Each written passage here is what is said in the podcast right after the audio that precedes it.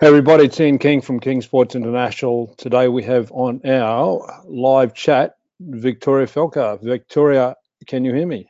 I can hear you. Excellent. Well, appreciate you taking the time to join us, Felker. We have quite a few people who have also joined us on their call, and I'll just let them know that I will be taking your questions at any time during the call. I know Victoria's happy to do so as well. You have an electronic button there that you just put your hand up, and when I do take you off mute, if you can control your own mute button for background noise, that would be much appreciated. So, Victoria, we got to meet at the Great Swiss event. How did you find Swiss?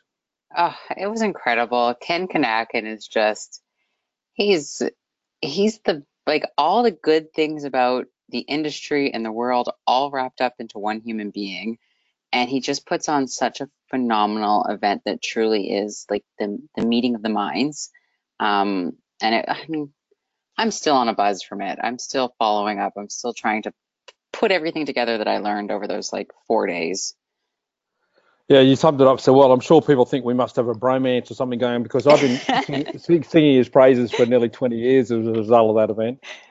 Yeah, he is just, he's already starting for the next Swiss. Like, he's already got all these ideas, and it's just, it's so beautiful to see that and see the camaraderie that's at Swiss. I know I'm newer in this whole I was gonna say enterprise of the fitness industry, but also like academia, and you just don't get it anywhere else. You don't get that level of learning at all. So I just, Swiss, what a beautiful event.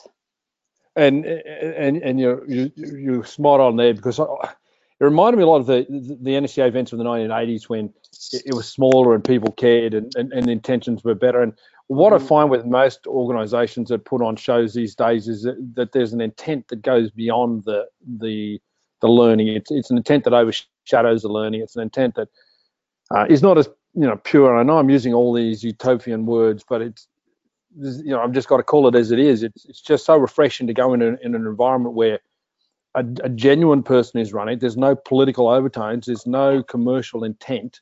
Like he's not trying to make, obviously you want to be commercially viable, but he's not trying to make a profit per se. And no one's there really pushing a political agenda. And there's no ego. And when I say ego, I mean I've been to events where the lapel badges go down to their groin. You know what I'm talking about? Yes. You get in the lift with them, you wonder whether you should be talking because, have you had enough experience? And, I've been around this industry for nearly 40 years. Next year's my 40th year. And, I'd be more than happy to be a fly on the wall at Swiss with people with far less experience because it's really about, being respectful and learning from everybody. Mm-hmm. No, absolutely. And it's also, I think, one of the things I love about it is that it breaks down the disciplinary boundaries that have been kind of, or not only just erected, but instituted over the years. You have the hard kind of science, the exercise physiologist, mixing with more of the alternative medicine. I hate the word alternative, complementary medicine, I prefer, but alongside the lifters, alongside other types of practitioners, you've got just such a melting pot. And it's something that is so special because I know within like my own work, that's such a, it's well, even in university, it's just such a massive issue where you have that divide between not only disciplines, but just ideologies, ideas, the way we look at the body. And it's such a fragmented world right now, especially within sport and sport science. So it's just such a nice and amazing, nice is such a, just a, not a great word to use, but I'm speechless. Like I'm usually not speechless with these things, but my hat goes off to Ken. I've got nothing but gratitude for him for what he's doing and what he's doing to, I think to everybody who attends and everybody that's touched by Swiss is it's breaking down those constructed boundaries around the body, around performance, around sport, around what it means to be an athlete. And it's something that is just so unique that I wish everybody could learn, everybody could see, because it is, like you said, it's just got the purest intentions to actually put athletes instead of us breaking athletes, bring them back together, putting a little bit of health back into the equation, redefining what it means to be a performance athlete, redefining what it means to train an athlete or train general population. And also just like a giant think tank where we can really just go there and kind of shoot ideas off of our colleagues and friends. So the holistic nature of the event is unique. And I know when I started presenting there some 20 years ago, I started in the therapy track, I mean the rehab track, which was pretty unusual for a physical preparation coach. It's been more of an accepted concept these days, but as you said, it breaks down those gaps. And when you understand the depth of the knowledge available in each of the disciplines, it's a humbling experience, because you know, life will be a continual learning experience, and that learning then can be taken and applied to the benefit of the end user. Mm-hmm. Oh, absolutely. Which brings you to the party. So tell us, give us your background. Start from the earliest you're willing to start. Start from the beginning of me. Well, I have always been in some form of physical activity, but my roots were actually in classical ballet. So I started dance when I was 2.5 years old, and I was very uncoordinated. To this day, I laugh. There's a video of me that I couldn't even skip. But I pushed through, and I actually started competing when I was about 5. I did the Royal Academy of Dance. I did all of my exams. Really, that was my world, but also had my own injuries that came along with that. I like to push, and I like to push hard, and I am, as you saw it, so I'm not exactly look like I've got a build of a dancer, especially classical ballet. I'm 5'1" on a good day, and I'm very stocky. But it was my muster and my might that kind of pushed me through. But when I was about 12 years old, I developed a really bad eating disorder to try to fit that kind of classical ballet mold. But that's also when I found other forms of physical activity. And now because of my dance and because of the level I was at, I didn't do physical education. I was exempt because those were the hours that I got to go to my studio, or they were hours that I kind of had a study block, especially like in high school, to make up for the time that was spent after school dancing at my studio. So I can't catch a ball. I can't throw a ball. The basic motor skills that we associate with like the sporting world, I still struggle with, and I'm almost 30. But from my my dance experience and my eating disorder, that's when I really got into going to the gym. I grew up in Vancouver, British Columbia, which is beautiful, but it rains a heck of a lot. And I was doing distance running to try to as a regime to control my body. When I got into the gym, though, it was very scary, to be honest, because the women were all doing cardio and the guys were training weights. And I remember just one day being like, well, they look like they're having fun over there in the weight pit, and here I am running on a treadmill like a hamster. I would way rather be on that side. And it was like the gym I trained at had a red line on the floor that was like the difference between the weight room and the carpet that the cardio machines were on. So I transcended, and this was almost 15 years ago.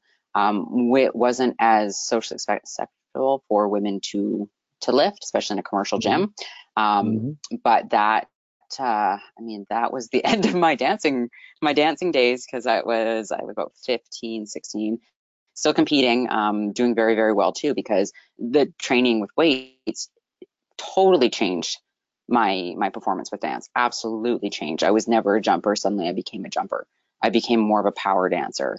My conditioning was better, so I was improving as a competitive dancer, but I was also getting tighter and running into more issues with just overtraining and undereating. The eating disorder, everything caught up with me, and so I kind of veered off into wanting to learn as much as I could about training. So I did my personal training at about 16, just to purely learn about how to train. I didn't trust the bros in the gym.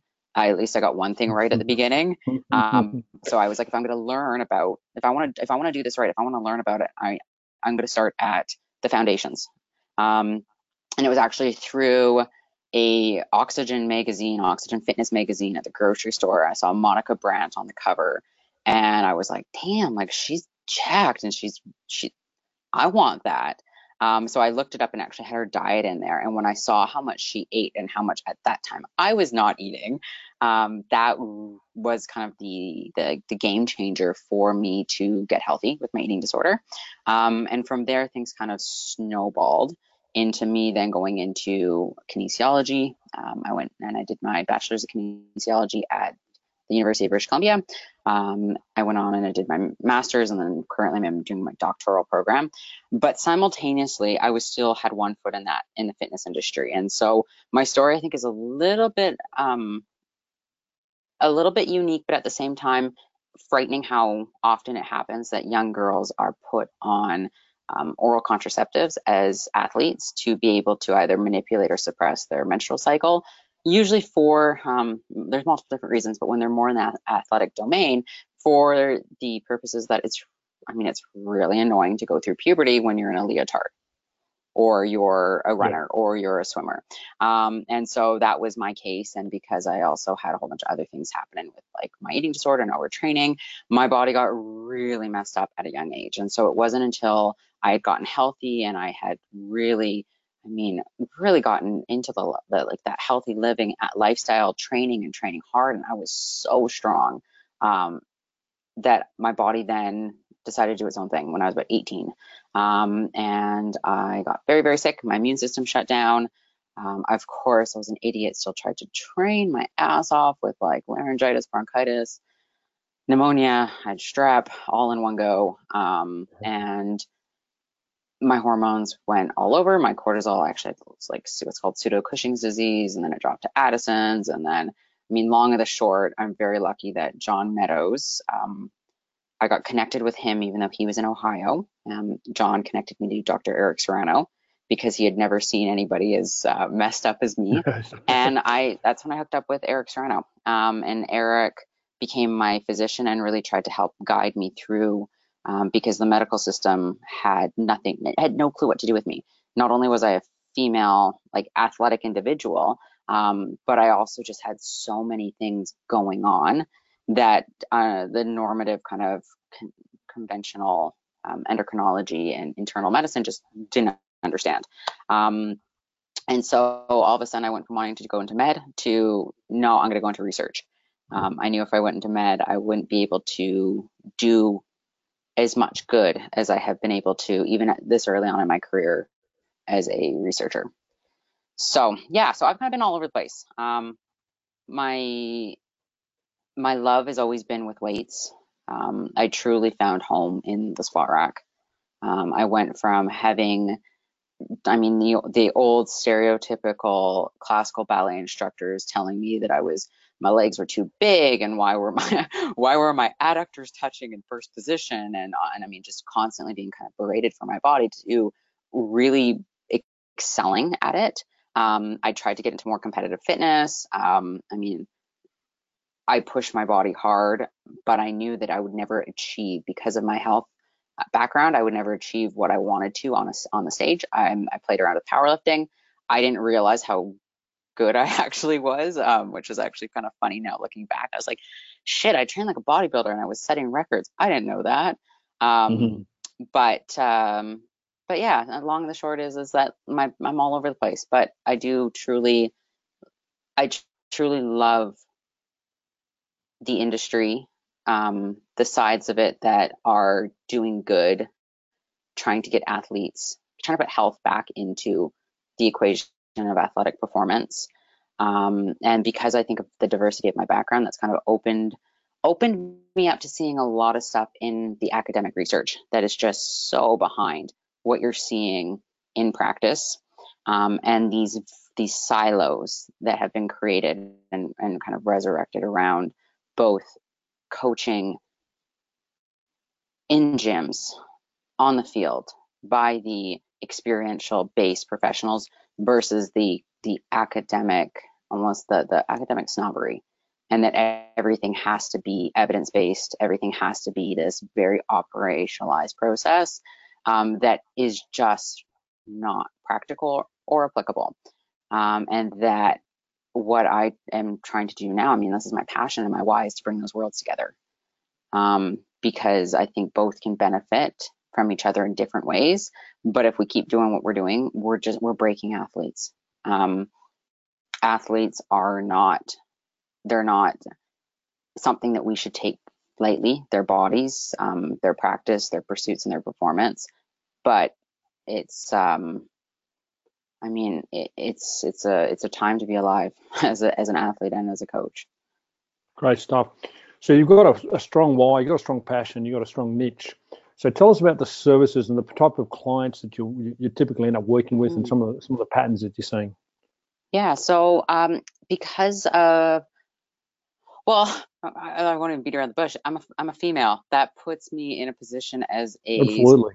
as a sport medicine researcher. And I mean, practitioner, and as somebody in exercise physiology, that puts me in my own little mm-hmm. niche. We talk about experience-based practice, but when you have a period, you understand it a little bit more. Mm-hmm. And so that was one of the things I found within my, actually back in my undergrad, that was just lacking so much within kinesiology, sport medicine, exercise physiology, was there was this lack of female-centered research. And what was there was pretty much just repeating what had been said in medicine, and the medicine research had been picked apart completely, yet nobody criticized, critiqued, or challenged what was being said within the sport world. So I work a lot with female athletes. I also, though, work a lot with coaches who want to actually get a female-centered learning about the body, about performance, and really trying to how to either optimize health, hormones. A lot of my work is around when things go wrong. Unfortunately, I'm usually the last stop when individuals get passed through different types of physicians and practitioners when they have, say, menstrual issues. They usually end up at me because there's nobody else that understands what's going on. And a lot of that does come down to the very, very, very tight boxes that have been put around the female body, around performance, around physiology, and just this massive void in research and understanding about how, I mean, something as absolutely fundamental as the menstrual cycle influences sport performance, but not the ways that people think it does. Yes, because that conversation is just so, it's so one-sided, and it's so male-dominated. Yeah. Yeah. Well, I know what you're talking about in terms of your niche has been created in that, and I know this is doing a little bit of an Oprah and talking about myself, so I won't do it too much. But as strange as it may seem, in the early 1980s, I was the only undergraduate in my entire faculty who had an interest in strength training. So I was in the same position where I was coming from experience, but it was totally unique because no one really had any interest. Now we've come a long way since then, and in Australia we're probably 10 years behind the Americans and. So maybe the early 70s that was the case, but I'm telling you, it's not an old industry. Like to say that mm-hmm. in a cohort, an entire faculty, I was the only person who did any strength research, who had any interest in the subject whatsoever, and that was only 40, 50 years ago. It's like get some insights, doesn't it? Yeah. Well, I don't think I'm thinking about the school that I've been for 12 years and the department I've been in. Nobody does strength research. Like I'm racking my brain right now, and we're one of the top kinesiology programs in the world. Nothing's changed, eh? Yeah, and I'm going like, and this is actually embarrassing because I'm like, oh my god, we only just recently actually had more of a specialized strength and conditioning in like individuals or coaches working with the athletic teams. And I know, I mean, in Canada and the US, the difference between collegiate sport is massive, absolutely, like massive, but yeah, crap, I can't think of anybody who is focused on strength work. And if anything, and I know, like, so a lot of my work also does look at the history and the history of physical culture, but the divide between strength training and physical education, exercise physiology, I mean, that was only really broken in the 1960s. The idea of the muscle-bound athlete, you still see remnants of that in textbooks today. You still see this fear of athletes training with weights because of the perception that it's going to make them lose their flow, get too rigid, not be a good athlete, be clumsy.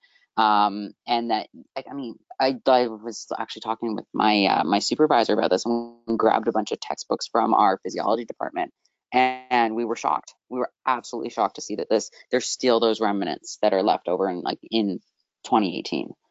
Absolutely. And American Strength, American College Program, the most funded program in the world. Really, it's more funded even than pro sport in a broader sense. Their first strength coach on the payroll was, I think, 69, but really no assistance to him until about mid 70s. You know, by the late 70s, you could probably count the number of colleges on without taking your shoes off in America that had a paid strength coach. So we're talking about a really young industry. And the first thing that was said to Boyd Epley when he became the first hired strength coach as a coach, not a consultant, at Nebraska, the AD said to him, "And don't you make those athletes slower?" So you know, the fear and the fear in baseball. Like, baseball didn't touch strength training until another decade after that. You know, they put their hand in the sand and crunched their hand in the sand, and that was the extent of it. There was swimming. I mean, I was with the Australian Olympic team in the lead up to '92 in one of their buses, and the debate that was had, they were so anti strength training, and this was 1991. So we're talking about a really recent acceptance, as you said. NFL 63, I think, was the first hired strength coach. You know, we're talking about a very young industry. Oh, yeah. And when it comes to women, it's even worse. Absolutely. I just actually submitted a publication on this to the Journal of Strength and Conditioning, that there is such a void still when it comes to strength training considerations for female athletes, because, well, I mean, I think it was the NCAA released their foundation statement but almost 30 years ago now, and there's been like specific guidelines for training that fail to recognize the social and the cultural implications that have been attached to females training with weights, that are actually a massive barrier to female athletes committing and actually doing a weight program the way it's supposed to be done, and that we can continue to write these guidelines and we can continue to implement these guidelines, but if we don't start breaking down like the social aspects of strength training for women, athletes are still avoiding it. I mean, there's been research that's been done, and more than one study that females will kind of regulate their own training programs that a strength coach will give them, whether it is training below threshold, adding in more like cardiovascular work at the end of the program to be able to try to become more catabolic, for fears of getting too bulky, too big, too muscular, because that muscular female body, even when it is for athletic purposes, is still highly stigmatized. It still brings a ton of social implications for individuals, and that I had hope about 5 years ago when you started to see more women training, but it was like, I mean, now we're in the booty building world, and you get athletes that are just now becoming so imbalanced because they're just training their freaking glutes, which is important, don't get me wrong, but we could start on that subject, couldn't we? I tell you what, I introduced that subject to strength training in the practical sense in the early 1990s.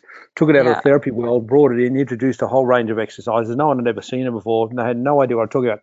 But I'm embarrassed by the overreaction to glute training. I mean, I don't want to. I go off on a tangent too big, but I'm telling you what, that's a subject that I've got to spend more time on, because the overreaction to glute training is. Like, really? Yes, it was missing, but it's not that important to the extent that you're taking it to. Yeah, and I think we could write a paper, because I have the history and the cultural stuff about this. So maybe we need to combine forces, because I just have this massive wad of data that's sitting there, because it was about 3 years ago, I actually was approached by a bunch of old school physical culture. I mean, well, Jan and Terry Todd that are down at University of Texas. Yeah, and so Jan is one of my on my supervisory committee. And we got laughing with my supervisor, Dr. Patricia Patinsky, who's been absolutely seminal in the work of sociocultural research, especially around women and exercise. And it was so funny, because it's they're like, well, Victoria, what's with these women doing Jane Fonda moves in the gym? And I just was like, okay, let's let me dig into this, and I will let you guys know next year at the conference. Well, I can tell you that I talk some of those moves out of aerobic classes, literally in the late 80s and early 90s, and I introduced them to strength training. Now, I first published them in T Mag in the late 1990s. In my book Get Buffed in the late 1990s.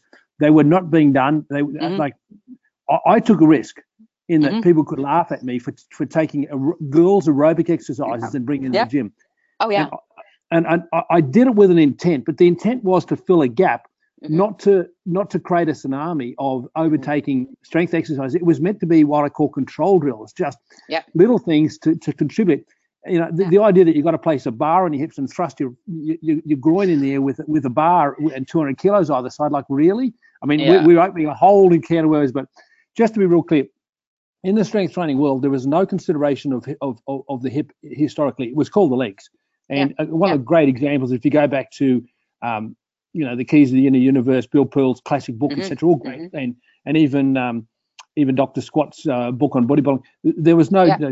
I was one that said, okay, let's break the lower body to hip and quad dominant. And at that point in time, it was very clear, and from personally in my application with athletes, especially athletes coming back from surgeries and with the intention of preventing surgeries, that we had a real shortage of hip dominant exercises. So I not only introduced the terms, I introduced a whole range of exercises, and including some of those Jane Fonda movements. But I'm disgusted and I'm embarrassed where it's gone. And it'll have to become a crusade, because I'm getting more people asking me to address this topic. And sorry, Victoria, you really triggered me on this one, because I started this shit and look where it's gone. It's got out of control. I can't even start to explain that the glutes don't even have the same ability as the abdominals. Like, we're forgetting about the abdominals, but the glutes have nowhere near the ability of the abdominals to correct the pelvic tilt. And the pelvic tilt is a major issue in females. But anyway, I'll stop. Well, no, what's funny is that, like, my mom had one of the Jane Fonda's books from the 70s, and that was in my parents' basement when I was a kid. And I remember going down there when I first was getting into, I was probably 11 or 12, and flipping through that, trying to do like my own conditioning programs for dance. And I was doing, I think it was like Rover's Revenge, like the names, the exercises were hilarious, but that's the stuff I did. And so when I saw it in my early 20s kind of get rebooted, I was like, what the crap? Like, this is I do this stuff for control, but why are we making it something so much bigger? And it comes down to just the value that's been placed on certain body parts, or certain even just performance moves, performance traits with the body. But I think we've got an article on our hands. Absolutely. And I tell you now, doggy extensions that I call them, which is on all fours, lifting one knee up extension. Doggy extension. Rover's Revenge. Exactly. I know, exactly. Yeah. And the other one, when you lie on your back, I call it supine single leg or double leg hip thigh extensions. Yeah. They were two classics that I took straight out of the aerobics class. No apologies, but it was not intended to ever be loaded to the way it's been done. It was meant to be a low volume, isolated control drill. Stop, now move on and do some strength training. Yeah. Yeah, no, absolutely. That's beautiful. I like the way you understand it, because not many people understand. I mean, you might not have been active in the industry in the 80s and the 90s, but you understand the link. And this is probably the first time I've spoken with anybody who understands that is where it came from. It literally came out of the aerobics class, because I was involved also in the fitness industry and quite extensively in the 80s, and I got to see this stuff. I mean, aerobic dance competitions were the dominant fitness competition of the era. So, we got to see all this stuff. I saw value in some of these things. That's why I brought them over, but it's been hijacked. Well, yeah. Well, I mean, that though, it really is speaks to the fitness industry. And the saying, what goes around comes around. Like, it's not that at all. It's what goes around goes around. It's a continual cycle of insanity. And I'm a super fan of the history of physical culture and sport. Those are some of the classes I teach at the university level. And when I want to learn something, and when I'm interested in something, I want to learn everything. So I was like, I'm going back to the beginning. I'm going back to like ancient Greece and ancient Rome, and I want to find out everything I can about everything. I did. We share that. Yeah, I did a paper that we're still kind of pulling together right now, though, on the history of the kettlebell, because somebody was asking me about it one day, and I was like, the research. Yeah, I was like, actually, you know what's funny, Ian, is that I got home from Swiss, and I was going through my notes, and these are from like 2011, and I actually had your name written down on one of my notepads from 2011 to contact you about the kettlebell. And I got laughing so hard because I was like, oh, man, I don't know why. I don't know who told me to contact you. I don't know where this came from. But my whole thing with the kettlebell was that somebody tried to tell me that it was purely Russian. And I was like, well, no, it's not though. It's not at all, because if we look at the history of physical culture and we look at the history of sport, objects were used all over the world. And that you look at even something like stone lifting. There are so many cultures around the world that have stone lifting embedded into their cultural fabric. From you've got stone lifters in Spain to Scotland to Polynesian islands. And I mean, Terry Todd, before he passed away, this is what his work has been on for the last couple of years. He's got some amazing documentaries that Rogue helped to get up there and to fund and to support, but that it's not just one place. It's not just one geographical place that can lay claim to movement practices, that can lay claim to certain, I mean, even just objects themselves. And with the kettlebell is that when I traced it back and kept tracing it, I mean, there were things that were being done by monks in China that were with locks that resembled this object very similar to the kettlebell. You saw them in Highland being used for Highland Games practice.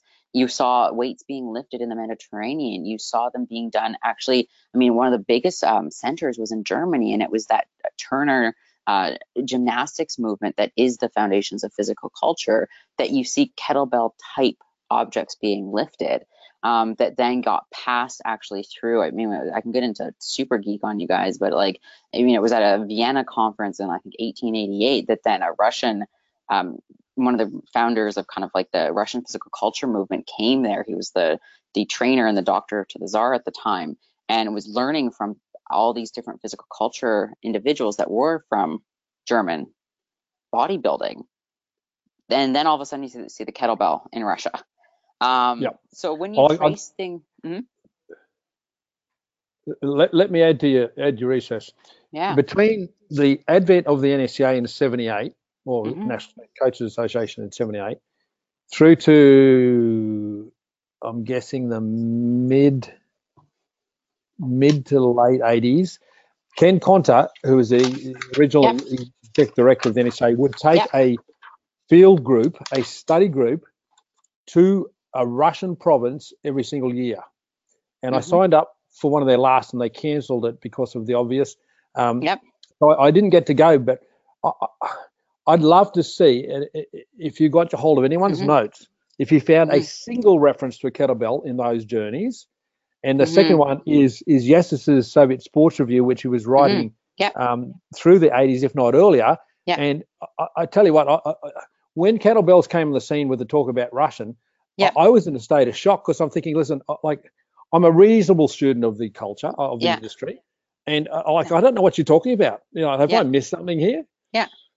Good girl. Well, yeah, and so that's actually one of the most interesting things that I found with all of my data on this was that you see them at the turn of the 21st century, and they were actually being done with strongmen. And so the strongmen that were traveling the globe at the time were doing feats of strength with kettlebell. Weightlifting was actually in the early Olympic Games in like 1896, and that I had some like really dodgy video footage from like some of the early games that we believe that they were lifting, doing kettlebell lifts, and then you see them actually in North America because York Barbell manufactured them. It was actually Milo Barbell first, and then it kind of they got bought off by York, and then I know that in the 1930s you have Bob Hoffman that went to Germany, and actually they have kettlebells in the Museum of Weightlifting that were from Germany, not from Russia, and that then you see them actually even being on some of the front covers of like the Weider magazines, and then they just disappear. And I've got some pretty weird theories on this, but they disappeared from the late 1940s to the 1950s, all the way to the early 1990s within North American sport and physical culture. They're gone. I can't find any remnants of them within publications. And we've scoured. There's been this. We've been working on this now for 6-7 years, and we can't find other than. I got notes to go check out the NCAA stuff, but and then they reemerge with the movement of the Russian kettlebellers into the U.S. in the 1990s, and then you slowly start to see them getting picked up by the late 1990s, and then they really get exploded onto the scene with CrossFit, and with this kind of early 2000s strength and conditioning movement. And now they're everywhere. Now they've become a commercialized object, and in different cultures around the world, they have different kind of, I mean, especially within Russia in particular, but I also found that like in the 1920s, they were being done in the Soviet sports schools. They were being done as a communist part of like the communist movement with the actual built the body for war, essentially the whole foundations prior to and during the Russian Revolution. You see them being done in the 1940s with kettlebell competitions, because I mean, like I said, when I get into a subject, I go deep, because that is how we learn about today.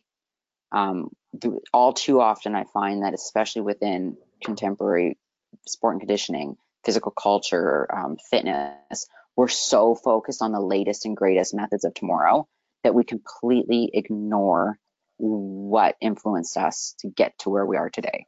Absolutely. So here's a little challenge, just a little challenge. So I'd love you to help me with this one. I'm going to give you an example, and then I'm going to give you the challenge. The story goes like this. One of Australia's greatest marathon runners is a man called Robert De Costello, who Commonwealth Games 82 or thereabouts. And this is a story I can't say for sure, but apparently he had gastro during the race. So his feces is dribbling down his legs, and he's using a cloth to wipe them down, for obviously to minimize the visual embarrassment. This is a story. And it started a trend of athletes getting a wet cloth and rubbing it up and down their legs, not knowing why, because they were modeling something. So that's how easy it is. And I'm a big fan of, if people start a trend and there's no foundation to the trend, I'm more than happy to say, listen, hold it. Really? Do you understand that you don't need to do this? So let me put this one. I introduced a single leg stiff legged deadlift, and I experimented with it from the late 80s to the early 90s and published it in the American market in the late say 98. So stiff-legged, single-leg deadlift, body weight, or with a light dumbbell. In 2001, a person published it in Men's Health with no credit or referencing and had the leg swing up the back. Now, everywhere I go around the world, I see people's back legs swing up. And the question I ask is this, and this is more of a study in social history than anything else. Do people lift their leg up the back because one of the first failed imitations simply did it? Or is there another reason? Now, in hindsight, I realized that I developed exercise with a market of athletes who work with me and were very flexible, and therefore keeping the non-support leg parallel to the other leg required a level of flexibility that in hindsight I realized that the average person didn't have. But I'm more intrigued by people around the world. I mean, everywhere in the world. You couldn't go in the gym in the world now without seeing someone holding a dumbbell in the hand, lifting their back leg up and doing this interpretation of my single leg stiff leg deadlift. Are they doing it simply because of that one picture in Men's Health in 2001? And I'm not asking you to have the answer for me now, but it's a trend. It's a global trend that is without rational. It was not the intent, and it was just. I'm intrigued. I'm literally intrigued. Why are you bastardizing the movement? But anyway, I thought I'd share that a little bit with you. Absolutely, and I mean, this is some of the stuff. So, like within some of the more when we stop looking purely at like the materialistic or the physical, the flesh body, just the medicalized body, the one that we focus on things like max VO2 and heart rate variability and strength, and we look to more of the social, the historical, the linguistic, the movement practices side of our industry, we see exactly this over time. We see certain movement practices that get taken up, popularized, whether they should be or not. We see like certain popular figures that do something and then it gets it's imitation essentially, or we see movement practices from other sports, other physical activities. Like when I see the single leg stiff legged deadlift that's done in the bastardized form, I think yoga right away. I think you're doing a weighted yoga move because that's what it reminds me of. I think of the oil fields in California with those big steel machines, but exactly. I mean, it's a penchant in ballet. Like that's what it reminded me of, was that move. I remember the first time I saw people doing it. And of course, back then, like I didn't think anything of it. I was like, oh, that kind of looks like the levers don't really make sense on that, but you do you. I'm going to be over here doing my own training. I think though that speaks to the insanity of the industry right now. Really the insanity of the industry for the past 200 years, that things get sold when they shouldn't necessarily. And by sold, I don't mean monetary value. I mean like sold as in and just put out to the world when they sometimes shouldn't be. Yeah. And you know, there's so many of them in strength training, including the interesting habit of hyperextending the spine in the vertical position that you know we don't need to do in a competition, but every non-competitive person trying to do a deadlift thinks that you've got to, for some reason, extend at the top and jam their back. So you and I have really dominated this conversation. I mean, I have. You mentioned. I'm going to just quickly put out to anyone on the call, listen, it's really time for you to put your hand up. Don't let me dominate this conversation. If you've got questions, Victoria, can I see those hands? If you don't know how to use them, I'll have to just take you off mute anyway. Hopefully you know how to put up your hands, electronically speaking. So good to see Mark on the call, and Jeffrey, Rick and Ron, Victor, a few people I recognise, and we don't have an electronic hand up. Now, I just want to check with one of them that they can, in fact, hear me. So, Jeff, I'm just going to take Jeff off mute. Jeffrey, can you confirm the audio is working? You'll have to unmute yourself because we might not have you self-muted. Let me go to Ron. Ron, give us your Scottish accent. Ron, I just want to confirm that you can hear me. Or Rick, I just want one person to say that the audio is working for them. Rick, the same thing. Mark, I'll take you off mute as well. I can hear you. You can hear me. Fantastic. That's all I need to know. Mark, just the second question. Do you know how to use the hands up button on your device? Do you know how to do that? I do not. Okay. So what I'll do, Ron, so somewhere on your button there's a kind of put my hand up sort of thing, get attention. Well, I'm going to leave you off. So if you have a question, stay on, but you can self-mute as well. And I know Ron has a question. So, Ron, go ahead. Ron has got a Scottish accent, but he's based out of Indonesia. Here for you, Victoria. Ron, you're going to have to self-mute yourself. I mean, take yourself off self-mute. That's it. Yeah. Hi, Victoria. How are you? I'm good. How are you? I'm fine. It's a bit early in the morning here. It's 6:45 a.m. But it's always good to listen to Ian's podcasts and webinars and get the hive of information and value. I have a couple of female clients, and I'm always trying to get across to them the value of eating like good nutrition and good sort of protein. How do you get that across to the people that you are in contact with? That's a great question. One of the first main things is to, really speaks what Ian and I were just talking about, is that you almost have to reconceptualize the way food has been discussed. A lot of times people don't think of food as being as important as it is to just general health. We almost take it for granted, and that then we also kind of get these perspectives, especially within like the fitness industry, of protein being, you know, the building block of muscle, which, okay, yeah, sure. If we go get some very dense biochemical basis of it, but that food itself is such an important marker and it's such an important tool for health.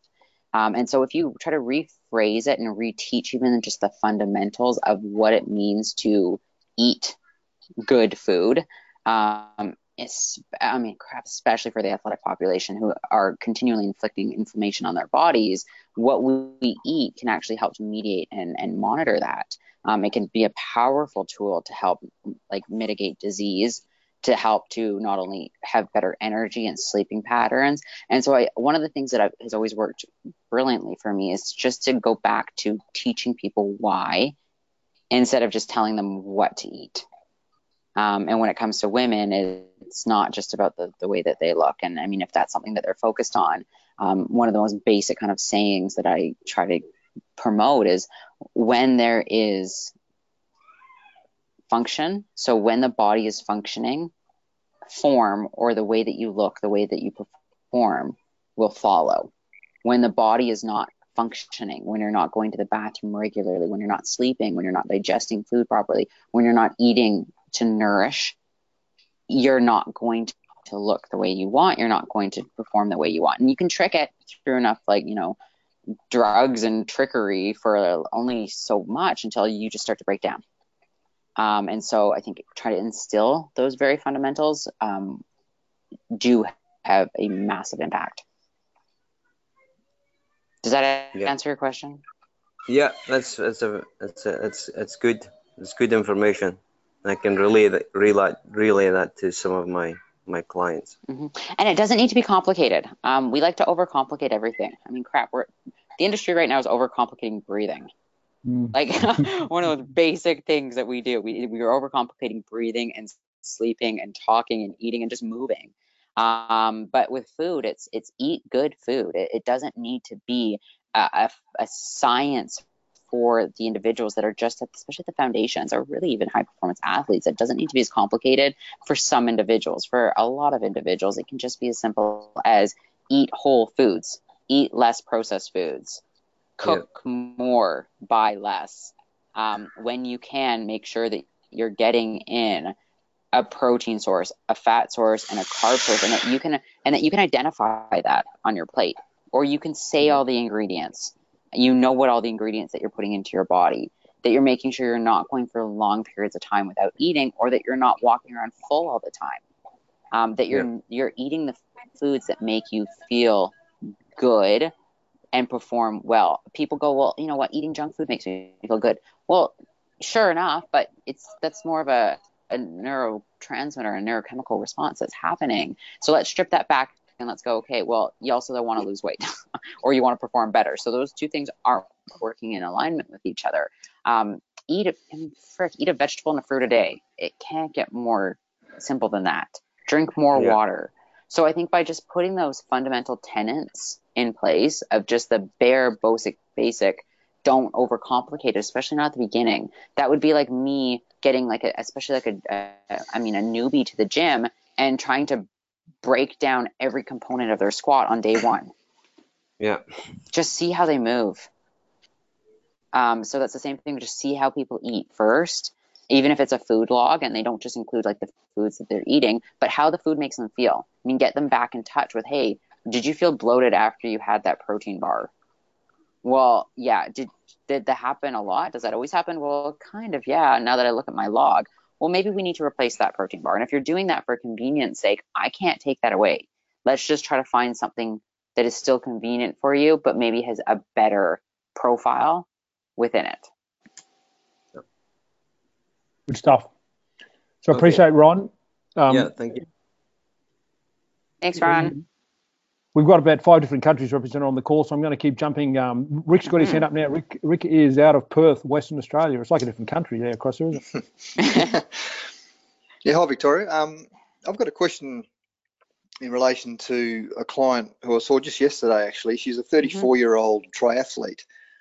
Now, my question is in relation to hormones and the menstrual cycle. And basically, she was telling me yesterday that her body feels more sore and fatigued during various times in her cycle, that time of the month, even though she's on contraceptive medication, but it's not the contraceptive pill. Now, I didn't go into asking what it was or anything like that because that's not my area, so it would have been over the top of my head. But she has been on this for many years. She doesn't menstruate. She's healthy from what I can see and what I'm being told. She hasn't got any issues. She feels that the adrenaline of competition must override these feelings of soreness and fatigue if they are coinciding with her cycle. And my question is this true, or could this be true? Is this normal? And are there any implications to injury for her situation ongoing, in your professional opinion? If only you could see my face right now. I am smiling, but not in a good way. Okay, so let me just grab a couple more pieces of information. So you said she does not menstruate? Yes, she doesn't menstruate. And does not menstruate. Okay, I don't know. I sort of like internally raise my eyebrows as well. Yeah. Because I used to work with a doctor who is an alternative holistic doctor, and one of the first questions he ever asked any of his patients whether they were athletic or not, was female clients, young, especially young ones. Are you on the contraceptive pill? Are you taking contraceptive medication? But anyway, absolutely. So she doesn't menstruate. So when you don't, so just the fundamentals of, I mean, of just human, of women's health, women's bodies, is that it's not necessarily menstruation that is a determiner of a woman's kind of the barometric meter of their health. It's whether or not they ovulate. And so ovulating is the process that happens in mid-cycle that creates progesterone. So when a female does not menstruate, when she does not, which usually is also an indication that they're not ovulating. I mean, there are some variations of this, but that you can ovulate and not menstruate, or vice versa. But when you're on the contraceptive, either oral contraceptive pills, or you've got a certain types of IUDs that are not the copper ones though, again, there are variations to this, the shot, a pill, a patch, a pellet, you've had a tubal ligation, ovarian ablation, hysterectomy, oopectomy, all that jazz. And it, a lot of times actually with the female athletic population, because they're in a higher stress demand on their bodies, they don't ovulate. Now, this for a certain amount of time isn't awful. It's not amazing, but it's not awful. And it's relatively common because the body's not going to want to make a baby or be able to make a baby if it doesn't have all the conditions it needs to do it in a healthy way. So number one, I'm going, okay, well, shit, she's not ovulating. That means she's not making most of the progesterone in her body. Progesterone is incredibly important for numerous functions, including bone health. Estrogen helps to make bones, but progesterone helps to preserve it. And one of the scary things that we see with individuals, especially athletes that have been on the pill, is that it's actually not, it doesn't help with their bones. It actually has a high degree of hindrance on their bones because they are blocking some of these essential hormones and these essential functions that we need to have bone integrity. And sure, physical activity does help to do that, but it doesn't even come remotely close to when our body is in hormonal balance or hormonal homeostasis, especially when we are like actually making progesterone. So right away there, I'm going, okay, well, she's a performance athlete that is not making her own progesterone. That in the short term, I mean, like I said, it's not the best thing. It's not the worst thing. Now, over time, you're going to start to run into issues because your so your hypothalamus pituitary ovarian axis, it's the main axis. It's the main feedback loops involved with reproductive hormones, but also just the reproductive function and menstrual cycle. It gets cut off. It gets castrated when you are on birth control. That is like the hormonal birth control.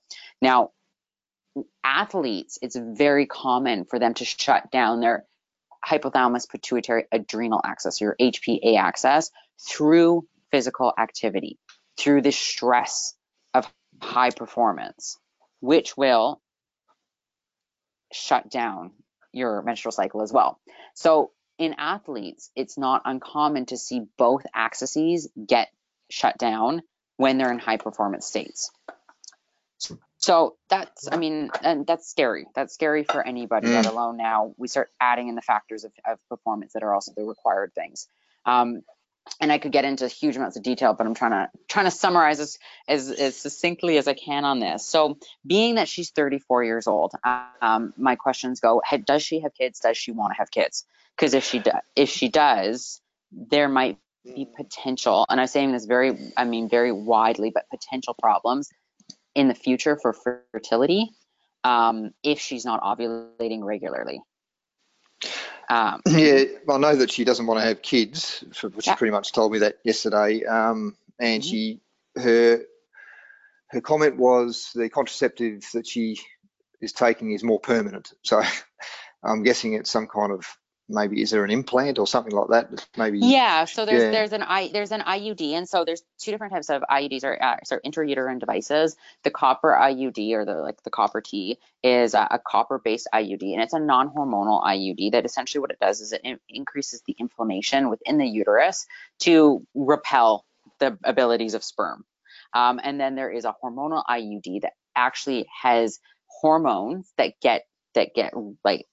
radiate at that uterine level, and it's perceived big air quotes around that one, to have less effects on the functioning of the body as a whole. But we know that's actually not true at all. It does still have huge implications for the body. And so, well, birth control, I mean, if you don't want to have kids, personal choice, all for that. However, you need to then actually replace what you're taking away. So if you're taking away anywhere between 90 to 98% of your body's progesterone production, you've got to replace that. And synthetic progesterone, or the progesterone that's in most birth control, is not actually progesterone. It's called progesterone. It's not even spelled the same because it does not do the same thing in the body, and it actually can have detrimental effects on the body. And natural, usually it can be topical, it can be sublingual, progesterone is the only way that you can replace what you are taking away when you ovulate. Now, again, I don't know exactly what type of birth control she's on. If she's on something like the copper IUD, you can still ovulate, but you've got to be able to tweak things a little bit to actually promote that. Going back to your original question, so some of the things I'm going, okay, well, we know progesterone influences and is affected by sleep. And so sleep disturbances are relatively high when women don't ovulate, because what happens is, and it's the simplest acronym I could have ever come across in my brain one day, actually when I was in Ireland in the summer, was HELP, high estrogen, low progesterone. So when you do not ovulate, this is what your body, I mean, this is what it resorts to, is it starts to kick up either not only estrogen production, sometimes it's not even the production, it's the metabolism, so how it excretes out of your body. Well, at the same time, you're not making most of the progesterone you need for vital functions. And so your inflammation goes up, and it goes up in response to this kind of this disconnect that's been created within the body. As an athlete, you're already creating inflammation. That's already being created just through the process of performing and performance. And so when that inflammation starts to climb, think of it as a domino effect.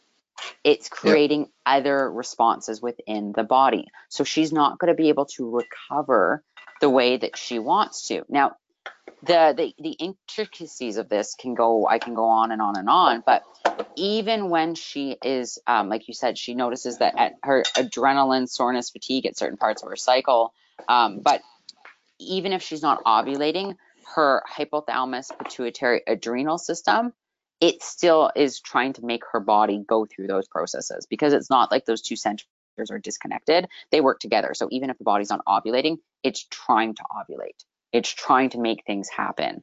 So you can have individuals, again, this is relatively common, it's called luteal phase dysfunction in performance athletes, where they will, their bodies will keep trying to ovulate. Well, I mean, sometimes it can last for weeks. So all of a sudden the luteal phase goes from about 14 days to weeks or even months, because their body keeps trying to kickstart itself. And that's where things happen, like sleep issues, gastric issues. You sometimes can have a higher rate of, constipation, all the way to skin issues, cravings, irritability. Your even just your cardiac output drops, your strength abilities drop, because your body's not making the estrogen it needs either. Because when in your menstrual cycle, when estrogen is high, progesterone is low. When progesterone is high, estrogen is low. Well, estrogen and androgens dance together. So your androgens, when you're in that luteal phase, are not as high, and actually your cortisol is high. So I hope, I know I'm probably throwing a lot of stuff at everybody on the call, and I'm sorry for that, but it's just because it is so complicated. Going back to the bare bones, though, so how can we help her with her recovery? How can we help her with her fatigue? How can we help her feel better and perform better, even when there's all this other stuff happening? Well, as a strength coach, there are some things that you can recommend, such as make sure she's sleeping, and make sure she's sleeping, and it's very, very regimented, because her body needs that, in particular because if she's not ovulating and she's not making progesterone, the melatonin is going to be affected down chain. If she's not careful, and same with cortisol, it's going to get affected down chain. So sleep, stress reduction, very, very important. Proper nutrition to try to nourish at the cellular level, what she is depleting through the pursuits of performance, making sure her recovery and recovery types of techniques are really, really heightened during those times to help her body just give it what it needs because it's not getting it from a hormonal point of view. It sometimes can be the most simplest things like sleep, like social relationships, like having fun, that actually can make the biggest impact when an individual has menstrual issues.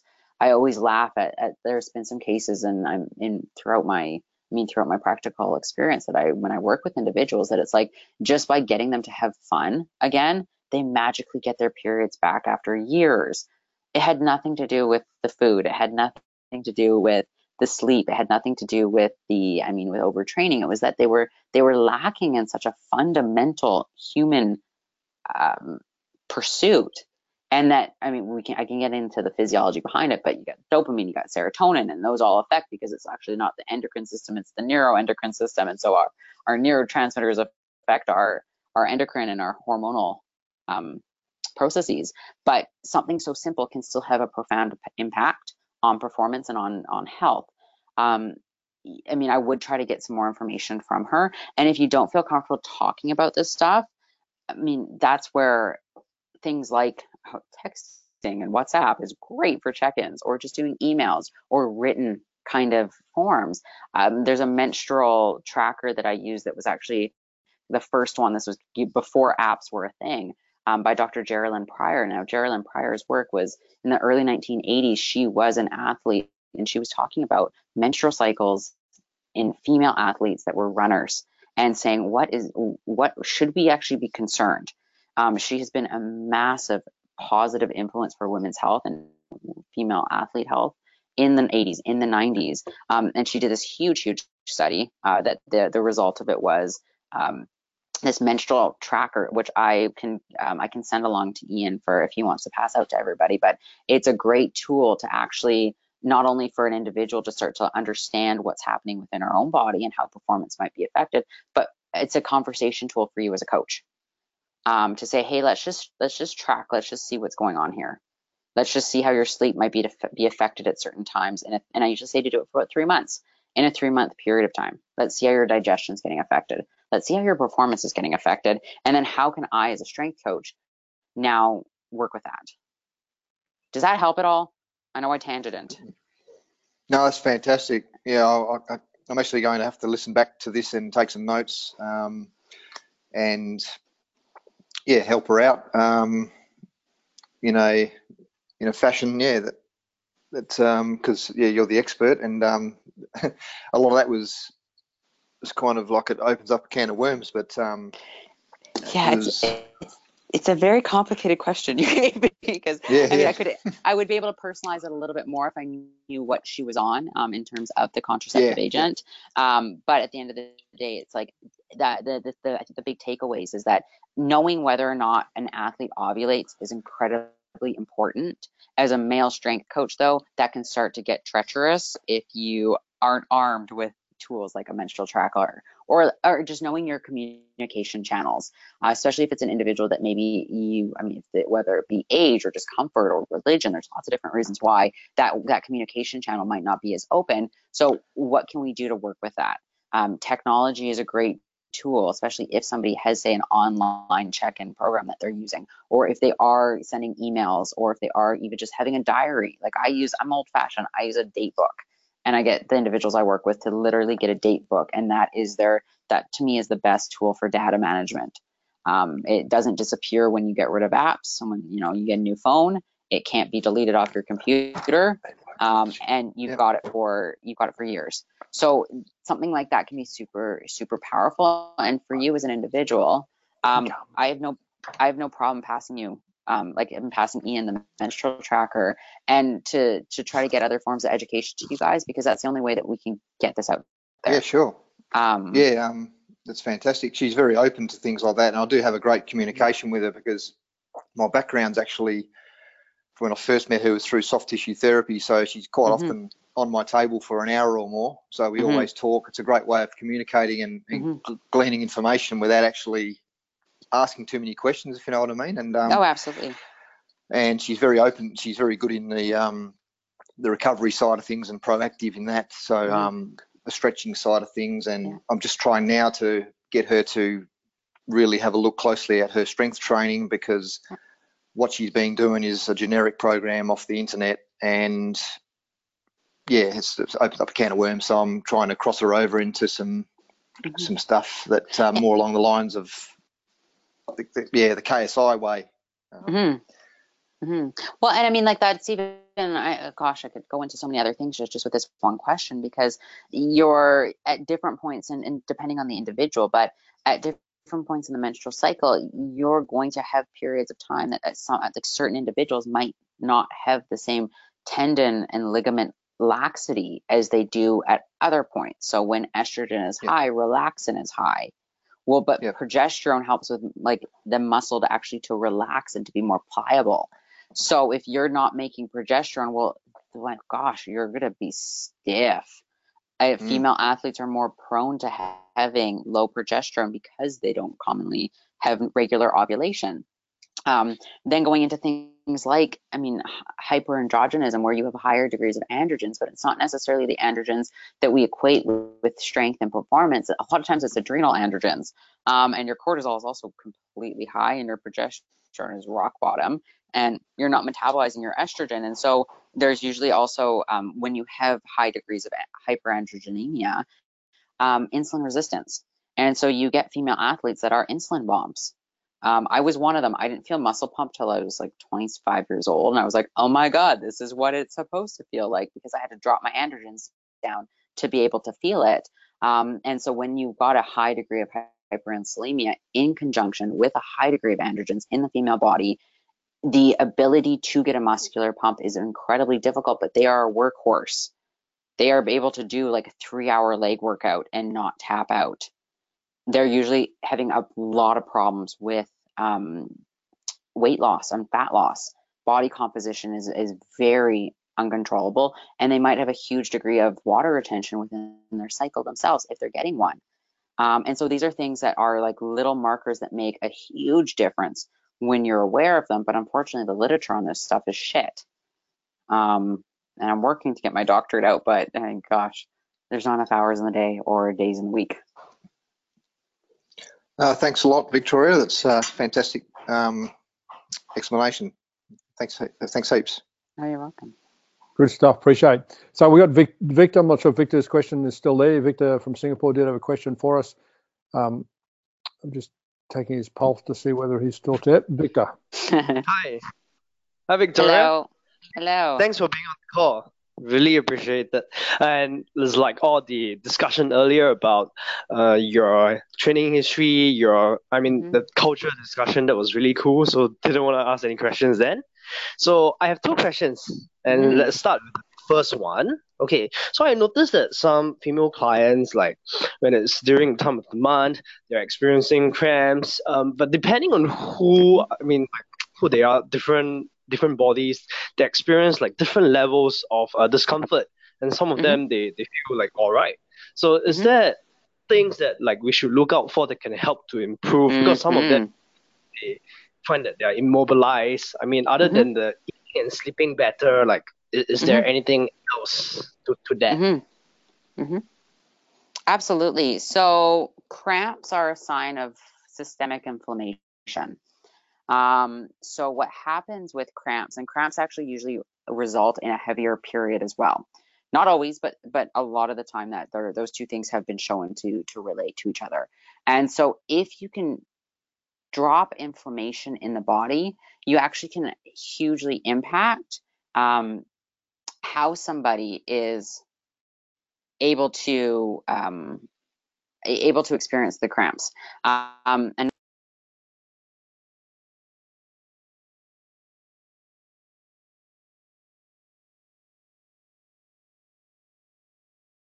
just lost Victoria's audio.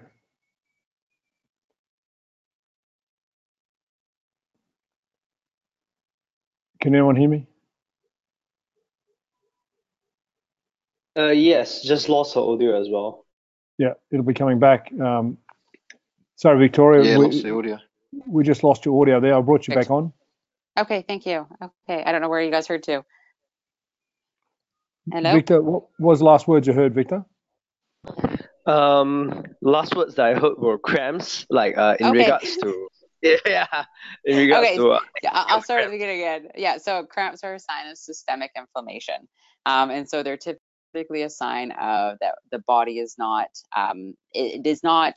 It's either inflamed or there is something else happening within it, whether that's a gastric issue or thyroid issue, an adrenal issue, a liver issue. I mean, it could be a host of different systems that aren't working properly. But at their core, cramps are a sign of systemic inflammation, and usually they also result in a heavier period. Those two things have been shown to be strongly related to each other. Now, eating has a massive impact on cramps. And so if an individual can eat more of an anti-inflammatory diet, they can have massive, massive impact on cramps, huge impact on it. Sleep is another big part of it as well. And so it's just proper digestion, because what happens is that estrogen, all of our hormones, they have to be able to get out of our bodies. Like, we have to be able to metabolize them. And if we don't metabolize and actually excrete out the estrogen, a lot of times it can recirculate, and when it recirculates, then your estrogen goes high and your progesterone goes low, because they're like yin and yang, and then that's more susceptible to cramps as well. So there's lots of different processes behind it, but the ability for you to go, okay, what can I do to help this individual with inflammation? Even something as simple as just getting them to, like I said, to relax, getting them to do some more type of just basic movement patterns during those times, and not doing a crazy amount of volume or load will help, because the volume and load type of training will cause potentially higher inflammation, which will just kind of make the cramps worse.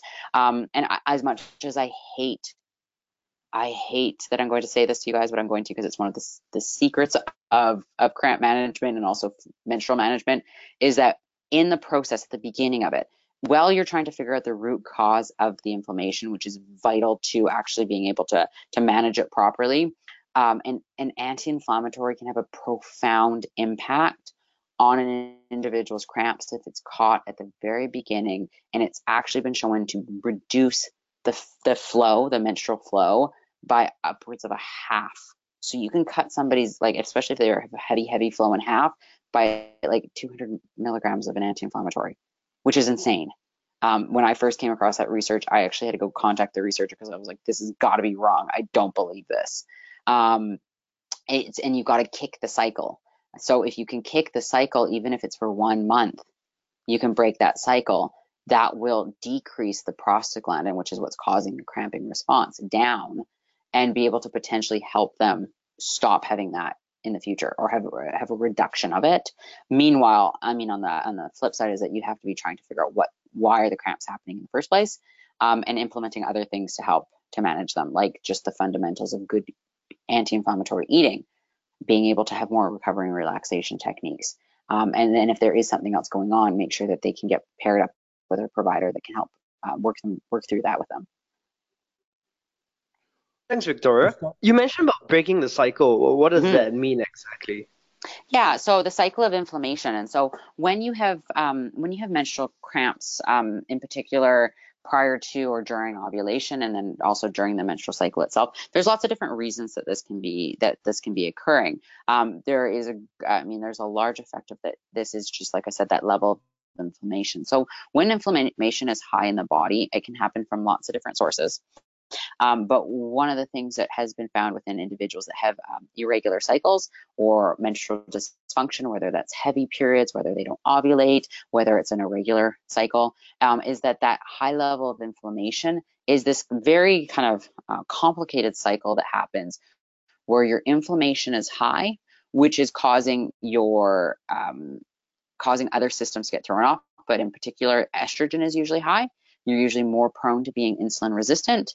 You usually also have some type of androgen imbalance, whether you're creating too much from peripheral fat cells or your adrenal glands, and then also progesterone is low. And so you get stuck in this cycle where one causes the other, which impacts the other, which impacts the other. And I mean, if you can try to break that cycle, through just dropping down inflammation.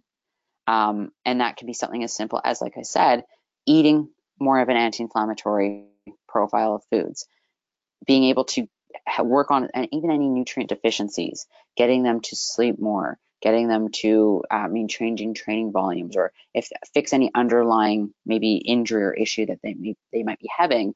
If you can break that cycle at the inflammation point, that will break your cycle of kind of just dysfunction that's happening around and what's influencing and causing those cramps.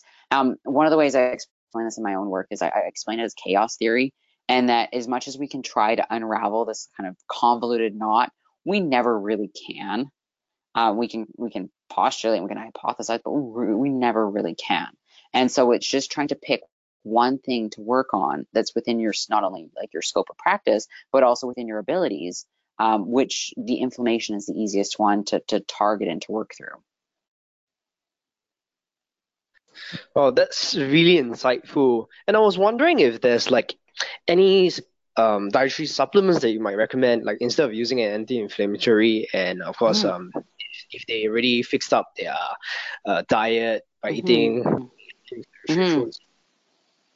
Well, so it's such a hard question because I'm like, I don't give supplement advice because it's just so complicated. But the basics of it is that something like a really good omega profile, where you have actually one of the best ones is GLA.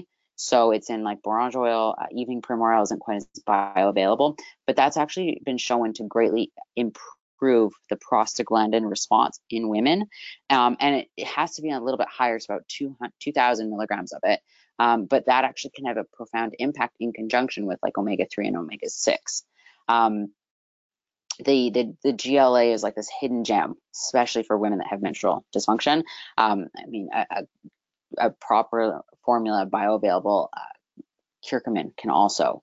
But with that being said, when a female has menstrual dysfunction, something as simple as magnesium, a tri-blend of bioavailable forms, can also have huge impacts on inflammation and also just the other processes within the body. Vitamin B has also been shown by research to be usually depleted, especially for individuals that are on something like an oral contraceptive agent. Vitamin B is one of the most leached nutrients from the pill alone. Vitamin C is also quite low, as well as magnesium. There's a couple other ones that do also get leached as from the nutrient level. So those are incredibly fruitful. Vitamin D I think is like the wonder supplement that people don't give enough credit to. Finally, there's starting to be more recognition of it. But I mean, the studies that have been done with this, with women that have hormonal issues, is phenomenal, absolutely phenomenal. But one of the important things to remember is that it has to be paired with vitamin K, and especially vitamin MK7, because of the ability for vitamin D to be able to deposit and to be able to actually work with the calcium within the bones. And so vitamin D, though, is hugely, hugely important. Low levels of vitamin D deficiency have been shown to be quite pronounced in individuals that have especially like inflammatory-based menstrual dysfunction. Oh, thank you. That was actually a lot. And now to my fourth question. So I kind of cheated with two other questions. So how differently would you train like someone who's going through like different parts of their menstrual cycle? Like, because like earlier on you mentioned that sometimes if, like this progesterone is high, like there will be pliable, stuff like that. So how would you offer their training? To be honest, I wouldn't. I can't put it any more simply than that, because it depends on the individual. Getting to know your individual that you're working with and actually working with her body is far superior to going straight into head first into this like training for around your menstrual cycle. If an individual, say, has a higher degree of pelvic inflammation that happens around their cycle, which This sometimes can just be more genetic. This can be sometimes because they just have a really small pelvis. This can be caused because of other sources of inflammation, menstrual dysfunction, things like endometriosis, whatever it might be. But that individual, if they have a high degree of pelvic inflammation and that heavy feeling in their pelvic floor, well, logically, are they going to want to squat really heavy? Probably not, because the pressure is already there. They're not going to have the same degree of, just control or ability to breathe and to brace. And so are they going to have the best workout either? Probably not. But unless you talk to them and find out what's going on, you're not going to be able to learn that stuff. So that's where something like even just getting them to, start tracking certain markers, but also just talking and figuring out, okay, when I talk about pelvic floor issues that happen with menstrual cycles, or even just with the female body as we age, a lot of times strength coaches are like, holy shit, what is this? This is crazy. I've never heard of this before. But that's because the research is so shallow on it. But I can honestly, I don't know if you have all men on the phone or on the calls right now, but talk to your female clients about that. Ask them, do you feel pressure in your pelvic floor at certain times of your menstrual cycle? And I hate the word guarantee, and I hate to guarantee, but there is probably going to be more than one individual that you work with that says yes. And so that is, that's huge. Or if even that individual has a heavy period, are they going to want to do a ton of lower body heavy movements? Probably not, especially not if she's worried about also, potentially bleeding through. That's a social concern. It's something that has to be addressed on a much, much bigger scale. But those are things that you understand from talking to the individual. Understanding, with the first question about, okay, well, my athlete feels a little bit more fatigued at certain times. Well, can you track that on a 30-day cycle? Can you track that on a 35-day cycle? And if so, and if you can see that repeated maybe for 2 to 3 months, figuring out what's the underlying root of it, and then how can you or should you be even addressing it? Women and men have hormonal cycles that happen. Believe it or not, just because men don't have periods doesn't mean that their hormones are stagnated and just totally static throughout the month. There is highs and lows. All of us have highs and lows. Even with the women's body itself, it does not have to have a perfect 28-day period, and women most often don't have a perfect 28-day period. The variance is anywhere between 17 to 40-something days, and that's on a population of the gen pop. That's not female athletes. The female athlete menstrual cycle is incredibly dynamic, incredibly, to the point that they cannot get data on this stuff because it's so dynamic, and it depends on what their total stress is on their body. So I think I know I'm not really answering your question per se, but talking to your individuals and finding out just how they feel, what their knowledge is of their own menstrual cycle, and then giving them tools to start to understand and to work together to optimize and to perform throughout that. And being informed. One of my biggest things about being a researcher is that I want to create this critical consciousness. But I have to be able to do that with the individual themselves as well as with the coach. Because if the coach has all the knowledge, that's not going to help the athlete. Or if the athlete has all the knowledge, that's not going to help the coach. You guys are in a relationship together. Thank you. That was really, really insightful. And I hope to see your research papers published soon. Oh, thank you. So I hope they come out pretty soon. Let's see what the peer reviewers say. Excellent work. Okay, so we really are over time, but if Mark had a question, I want to recognize him for being here.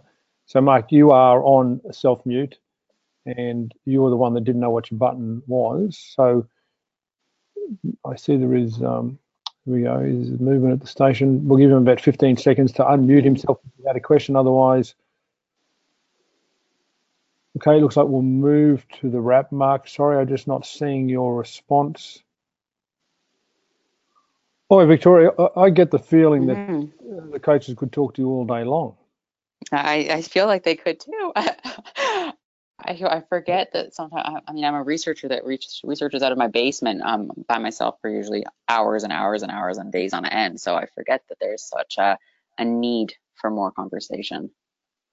Absolutely. I think you've got an insight from this small group that you're on a good thing. It's a market that hasn't been addressed adequately, as you know, and it hasn't been filled. So you've got a great niche ahead of you there, and I just want to thank you on behalf of all our coaches, and in fact everybody moving forward listening to this podcast down the track, for your contribution, your time. You've been very patient with the coaches, and so we've been going for about an hour and a half. Well, so I really appreciate so much. No, I appreciate, honestly, this has been an honor to be on, absolute honor. And I will pass along the menstrual cycle tracker. That's Geraldine Pryor's work. It's got a kind of a key along to it that helps you actually be able to understand it. And then with that is like her website. It's the Center for Menstrual and Ovulation Health. It's got a ton of resources on that. There's some stuff that I will say, because I've talked to her about athletes. It's missing athlete perspective on it completely, but it does give some great understanding of just the basics of how to help and work with women throughout their life course too, knowing that they have things like puberty and menopause and postpartum and all this other stuff. So it's not perfect. It doesn't have a ton of information that I'm sure I could dive into for days with your coaches, but it's at least it's a start for them. Well, you're going to be a great resource moving forward, and so I appreciate you bringing your work to the marketplace, and look forward to learning from you and being able to connect you to the world of coaches in the decades moving forward. So we will be in touch. Thank I you. Know that. Absolutely. Thank you so much, Ian. So I've already received messages from very happy people on the call.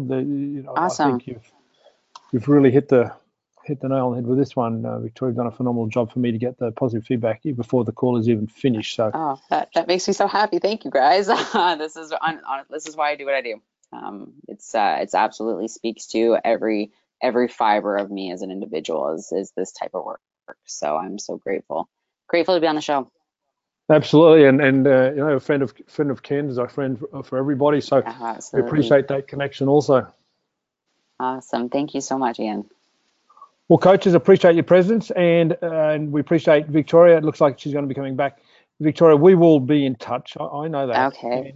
Okay. I got some research for you too, so I'll send that along.